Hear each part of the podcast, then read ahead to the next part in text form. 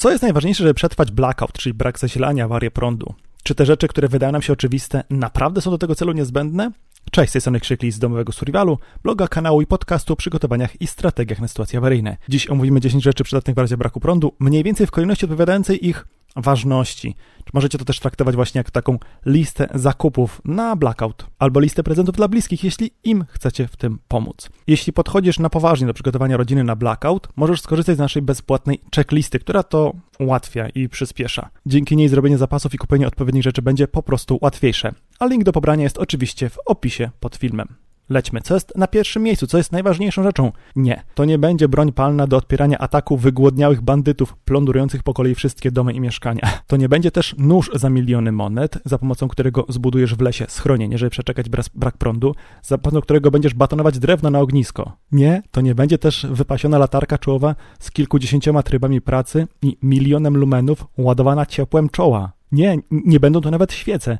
Na tej liście w ogóle nie ma świec. Pierwszą i najważniejszą rzeczą, od której zaczniemy, jest oczywiście awaryjna kuchenka. To jest oczywiście rzecz pierwsza i najważniejsza, bo bardzo wielu Polaków po prostu nie ma takiego urządzenia. I w razie braku prądu i gazu po prostu nie będą mieli na czym przygotować posiłków. A taka awaryjna kuchenka służy nie tylko do gotowania jedzenia. Za pomocą takiej kuchenki oraz odpowiednio dużego garnka możesz zdezynfekować bardzo duże ilości wody. Zdezynfekować, czyli zneutralizować zanieczyszczenia biologiczne, sprawiając, że ta woda jest bezpieczniejsza, tak? I chodzi tu zarówno o wodę do picia, jak i wodę do mycia, przygotowania posiłków, umycia warzyw czy umycia dziecka. Za pomocą tego garnka również zdezynfekujesz pieluchy tetrowe czy śpioszki tego dziecka, gdyby była taka potrzeba. O przygotowaniu, ogrzaniu wody do umycia tego dziecka w misce to już nawet nie wspominam. I oczywiście niektóre rodzaje kuchenek mogą również być wykorzystywane awaryjnie doraźnie do ogrzewania pomieszczeń. Czyli jak sami widzicie, jest to sprzęt, który rozwiązuje bardzo dużo problemów, a jednocześnie, tak mi się przynajmniej wydaje, mało kto go w domu ma. Wybór konkretnego rozwiązania będzie zależał od Waszych potrzeb i możliwości. Może to być na przykład czajnik typu wulkan, czyli taki czajnik, gdzie ogień jest w środku, a woda jest na zewnątrz.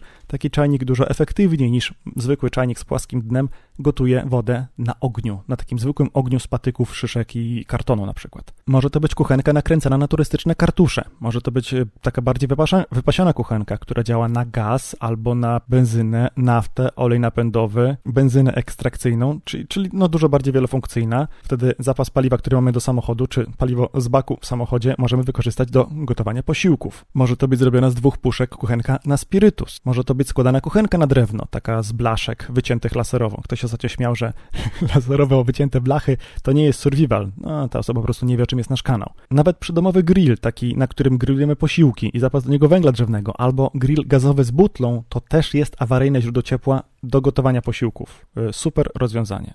Takie coś musicie mieć i to jest jedna z pierwszych rzeczy, a moim zdaniem pierwsza rzecz, o której powinniście pomyśleć. Drugą rzeczą, którą powinniśmy w pierwszej kolejności kupić albo może zrobić jest zapas wody. On nie jest pierwszy, dlatego że wspominałem przy innych okazjach, że jak tylko zabraknie prądu, musimy jak najszybciej nabrać wody do wanny, do misek, y, do wszystkich wiader i dużych garnków, jakie mamy w domu, jak najszybciej, dopóki jeszcze ciśnienie w sieci wodociągowej jest. Bo jak nie będzie prądu, nie będą działać również wodociągi, a ci z Was, którzy mają własne własną studnię z pompą, to w zasadzie mają problem z głową, nie ma prądu, to nie ma też wody, nie? Możemy wlać wody do pralki, możemy włożyć folię, duże worki foliowe do kartonów i tam też trzymać duże ilości wody. I to jest super rozwiązanie. Jeśli mamy tyle szczęścia, że zdążymy, zróbmy jak największy zapas tej wody. Ale to rzeczywiście, gdy zabraknie prądu, kiedy będziemy na przykład w pracy albo w drodze do domu, to już tego zrobić nie zdążymy. Dlatego choć taki symboliczny, minimalny zapas choć kilku pięciolitrowych zbiorników takich baniaków z wodą źródlaną ze sklepu powinniśmy mieć. I to jest, uważam, takie absolutne minimum. Pamiętajcie, że woda idzie nie tylko do picia, nie tylko do przygotowania posiłków, lecz także do utrzymania higieny, do umycia warzyw. Na przykład, jak będziecie jeść brudne warzywa brudnymi rękami, to będziecie mieć saraczkę. Saraczka oznacza jeszcze większe zużycie wody, będziecie jeszcze bardziej w czarnej dupie, nomen omen. Wodą też spłukujemy toaletę, pojedynce i dwójce. No po prostu musimy mieć jak największy zapas wody. Na trzecim miejscu postawiłbym zapas żywności, zapas jedzenia, nie wymagającego gotowania. Na trzecim, no bo wydaje mi się, że większość z nas jakiś tam zapas żywności w domu cały czas ma, chociażby tę żywność na kilka najbliższych dni w lodówce, nie? Jakiś tam makaron, kaszę, cukier, miód w szafkach, jakąś mąkę, olej, może mleko UHT, jakieś naleśniki się z tego w razie czego uda zrobić, nie? Albo podpłomyki, może nawet chleb upieczony na ognisku w takim kociołku żeliwnym, jak ktoś potrafi. Muszę się nauczyć, mam takie kociołka, jeszcze nigdy w nim nie piekłem chleba. Pod kątem blackoutu oczywiście lepiej, żeby ta żywność nie wymagała gotowania, nie? Albo żeby, żeby w najgorszym razie wymagała zalania wrzątkiem. Czyli nie makaron spaghetti, tylko couscous, a jeśli spaghetti takie instant, takie bardzo cienkie, które się gotuje bardzo krótko.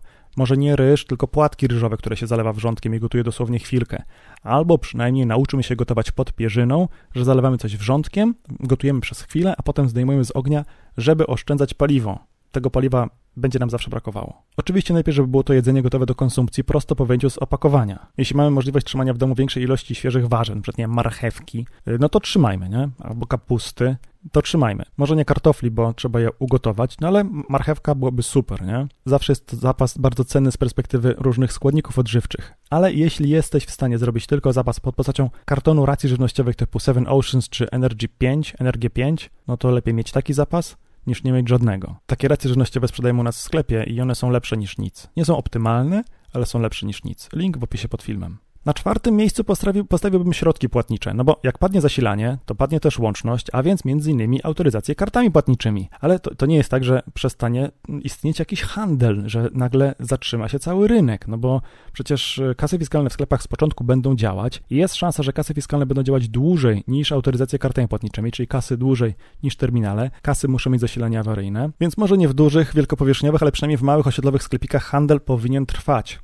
Potem z czasem zaczną się pojawiać ludzie, którzy po prostu będą sprzedawać swoje rzeczy, albo będą jeździć gdzieś i przywozić y, do tego miasta dotkniętego blackoutem jakieś tam rzeczy akurat w danym miejscu potrzebne. I pod kątem takiego kryzysu trzeba mieć środki płatnicze, które będą działać w takiej sytuacji. I nie, to nie chodzi o to, żeby mieć złoto i srebro, złote i srebrne monety. No nie, złota moneta kosztuje dziś jednouncjowa jakieś 8 tysięcy czy 9 tysięcy złotych. Wyobrażasz sobie płacić jedną złotą monetą za chleb albo za kanister paliwa? No ja nie. Nawet mniejsze kawałki złota typu obrączki albo jakieś takie łańcuszki nie są pod tym kątem dużo lepsze, bo oczywiście mają mniejszą wartość, ale zawsze musisz mieć kogoś, kto będzie chciał y, płatność w tej formie przyjąć od ciebie. Na początku tego kryzysu raczej ludzie nie będą skłonni przyjmować płatności złotem. Nie, nie chodzi też o to, żeby mieć na handel wymienny jakieś rzeczy typu amunicję do pistoletu, albo proch do rewolwerów czarnoprochowych, albo antybiotyki na wymianę. Nie, chodzi o to, co ludzie, będzie, co ludzie będą mogli łatwo wykorzystać do płacenia dalej za kolejne rzeczy i coś, czego wartość będą w stanie zweryfikować.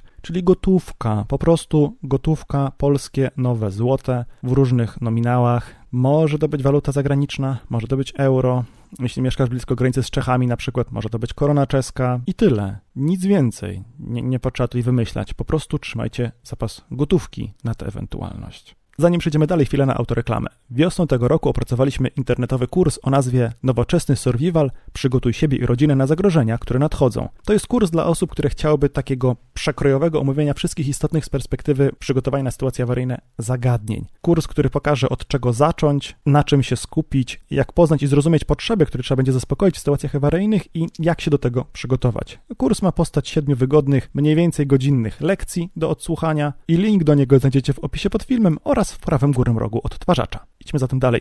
Punkt piąty to wiadra oraz filtr do wody. No bo przeciętny polski dom ma już dwa wiadra, nie? Do mycia podłogi i kosz na śmieci. To dobrze, że mamy chociaż te dwa wiadra, ale przydałoby się ich jeszcze dokupić. Wiadro może być awaryjną toaletą, jeśli włożymy do niego gruby foliowy worek i położymy na wierzchu deskę klozetową, nie? A po skorzystaniu zdejmiemy deskę i przykryjemy, żeby nie śmierdziało. W wiadrze możemy przynieść wodę z rzeki. Wiadro możemy podstawić pod rynnę i zbierać do niego deszczówkę. Do wiadra wylejemy wodę z miski po umyciu rąk i wodę po odlaniu kartofli czy tam ryżu i później będziemy mogli tę wodę z wiadra wykorzystać do spłukania w toalecie. No a, filtr do wody po co? To w zasadzie chyba jest oczywiste. Filtr do wody po to, żebyśmy mogli uzdatnić do picia wodę przyniesioną z jakiegoś niepewnego źródła, choćby właśnie te z rynny. Woda z rynny nadaje się do picia, ale trzeba ją uzdatnić, tam przecież gołębie na pewno nasrały. I najlepszy byłby do tego celu turystyczny filtr do wody. Najwygodniejsze są takie z workiem, że się wlewa dużą ilość wody do worka i to potem samoczynnie, grawitacyjnie sobie spływa i się filtruje, ale jeśli nie masz takiego filtra, no to dzbankowy filtr do wody też nie będzie zły. Przy czym trzeba zawsze dowiedzieć się, co ten filtr jest w stanie z wody usunąć. Dzbankowy filtr usunie zanieczyszczenia chemiczne, ale nie usunie na przykład jakichś pierwotniaków i bakterii, które mogą być w kale tego gołębia.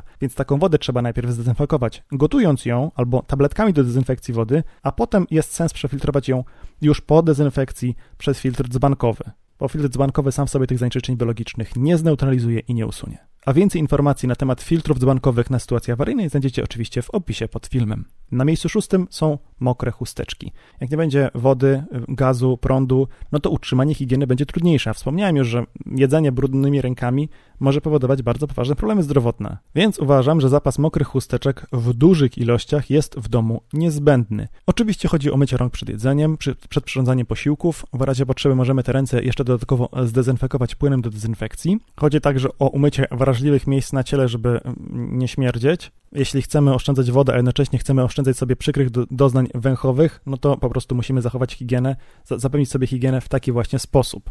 Można ich też użyć jako alternatywy dla papieru toaletowego, dlatego papieru toaletowego na tej liście nie będzie. Chociaż w sumie zarówno papier, jak i ręczniki papierowe jak najbardziej warto mieć, ale uznałem, że nie są aż tak ważne, żeby trafiły na listę top 10. Na miejscu siódmym jest folia. Dużo folii, dużo folii, dużo różnych rodzajów formi, folii w różnej formie. Folia bąbelkowa, folia NRC, taka wiecie, awaryjna, termiczna, folia malarska, budowlana, im grubsza, tym lepsza, taka ogrodnicza, tam ogrodowa, worki foliowe, do tego oczywiście taśma klejąca też y, jest foliowa, żeby dało się tę folię w odpowiedni sposób w odpowiednich miejscach zamocować. Folią docieplimy mieszkanie, jeśli nie będzie działać ogrzewanie. Na przykład możemy zamontować w oknach kilka warstw folii bąbelkowej, znacząco zmniejszając ilość ciepła, które będzie uciekać tamtędy.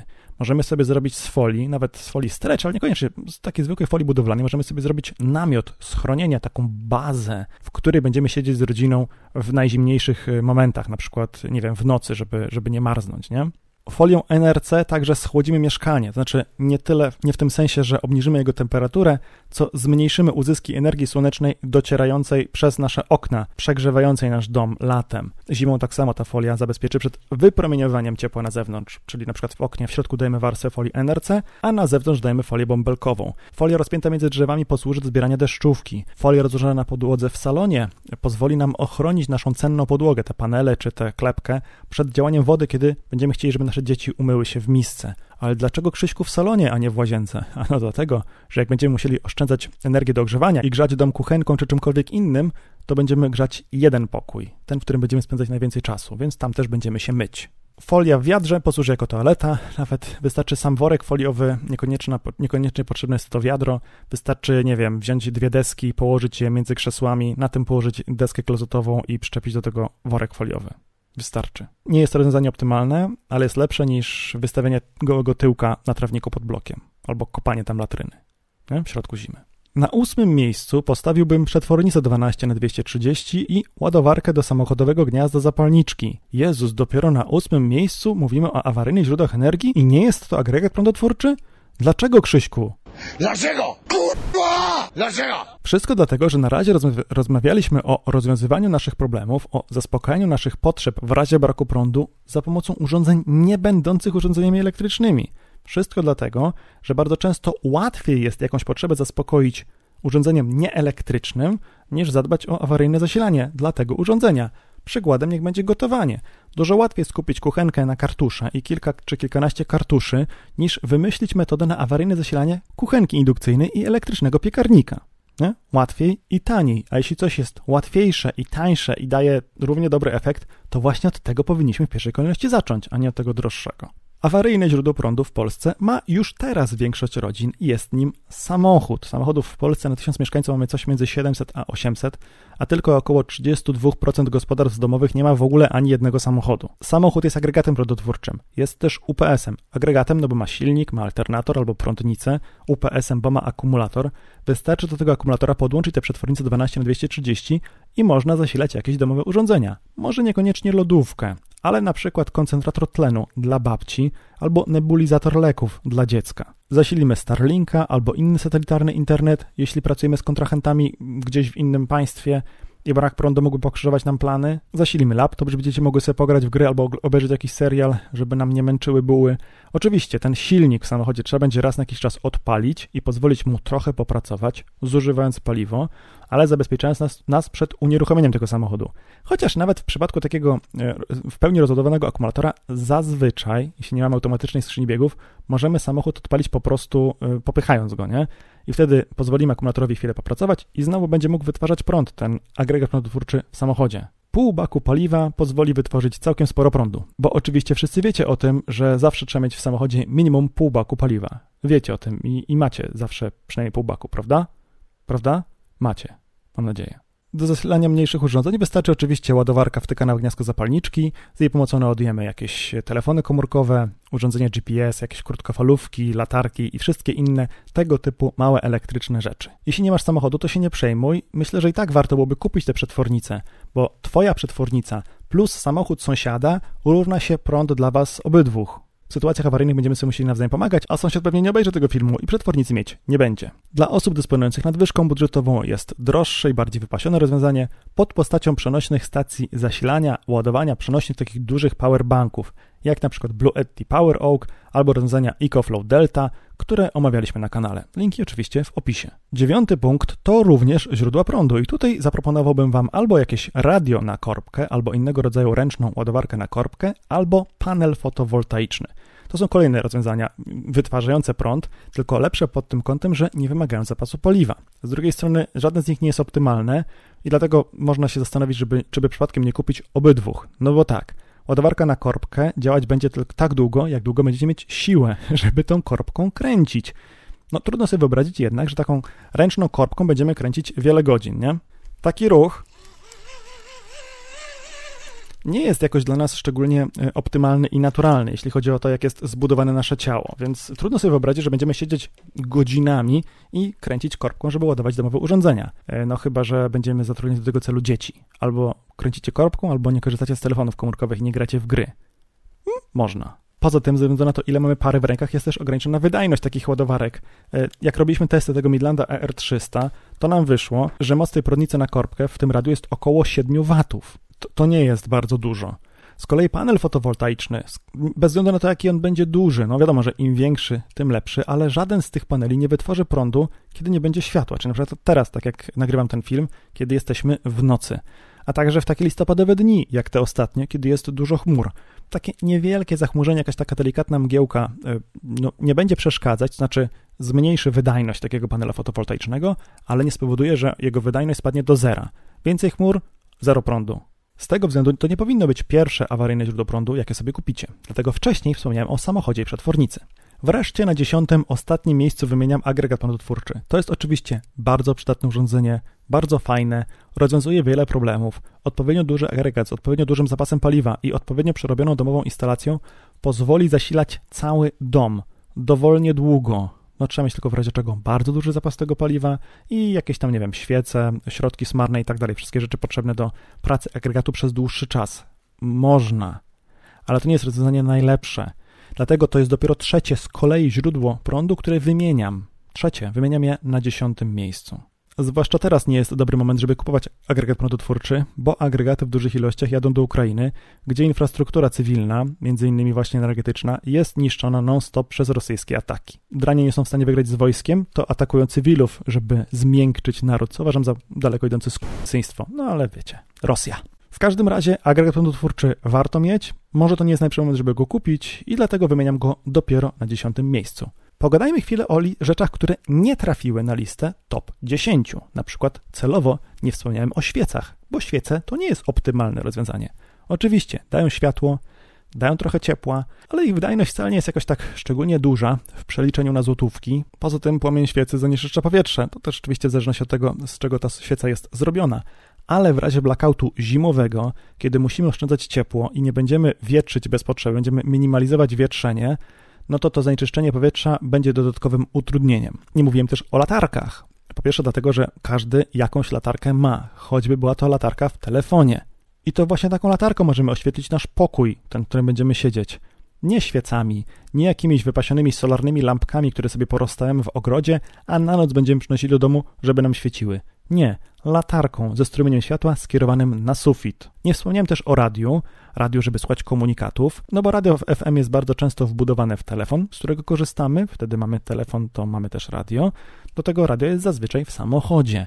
No ale jeśli nie masz radia ani w telefonie, ani w samochodzie, to rzeczywiście warto pomyśleć o kupieniu radia, żeby móc odbierać na FM-ie, żeby móc odbierać na falach ultrakrótkich lokalne rozgłośnie radiowe. Lepiej jest kupić radio, które ma również możliwość odbierania na falach długich, LW, żeby tam się mieściło 225 kHz, na której to częstotliwości nadaje Polskie Radio Program Pierwszy z nadajnika w Solcu Kujawskim. Jedna częstotliwość, na której da się łapać ten sygnał w całej Polsce i w dużej części Europy. Warto. No jak nie będą działać lokalne stacje radiowe, to może chociaż tamta będzie działać. Nie wspomniałem też o innych radiostacjach, żeby utrzymywać kontakt z bliskimi. Po pierwsze dlatego, że przez pierwsze kilka godzin łączność komórkowa jeszcze powinna działać i to będzie moment, żeby do bliskich wysłać SMS-y czy zadzwonić, żeby napełnili wannę i zapytać, co się u nich dzieje, ewentualnie uzgodnić dalszy tok postępowania. Gdyby na przykład ten brak prądu miał trwać dłużej, to może do którejś z tych rodzin będziecie chcieli pojechać z dziećmi. Po drugie, ręcznymi radyjkami PMR, CB radiem w samochodzie albo amatorskimi radiostacjami nie połączycie się z bliskimi, jeśli zawczasu tego z nimi nie uzgodniliście i nie opracowaliście procedury takiej łączności. To znaczy, każdy musi wiedzieć, jaki sprzęt ma mieć i o której porze dnia albo nocy się włączyć, w sensie zacząć z niego korzystać, usiąść, czekać na informacje i na jakiej częstotliwości. Jak tego nie zrobiliście teraz, to nie liczcie na to, że w sytuacji awaryjnej będziecie mogli się z nimi połączyć. Ktoś mógłby też powiedzieć, że zapomniałem o lekach, o środkach opatrunkowych. Nie, te rzeczy po prostu powinniśmy mieć w domu, bez względu na to, czy nam blackout zagraża, czy nie. I o tym jest ten materiał. Kliknij i sprawdź, czy już teraz masz wszystkie leki, które są polecane do apteczki kryzysowej przez lekarza. Dobra, dobra, lepiej nie będzie. lepiej nie będzie. Dzięki patroni, trzymajcie się. Cześć. A zresztą się nie żegnam, bo jak się żegnam, to ludzie to wyłączają zamiast klikać w ten materiał i zobaczyć, czy, czy mają te wszystkie leki. Dobra, kończymy. I teraz bierzemy się za montowanie. Może dziś na 20 będzie materiał.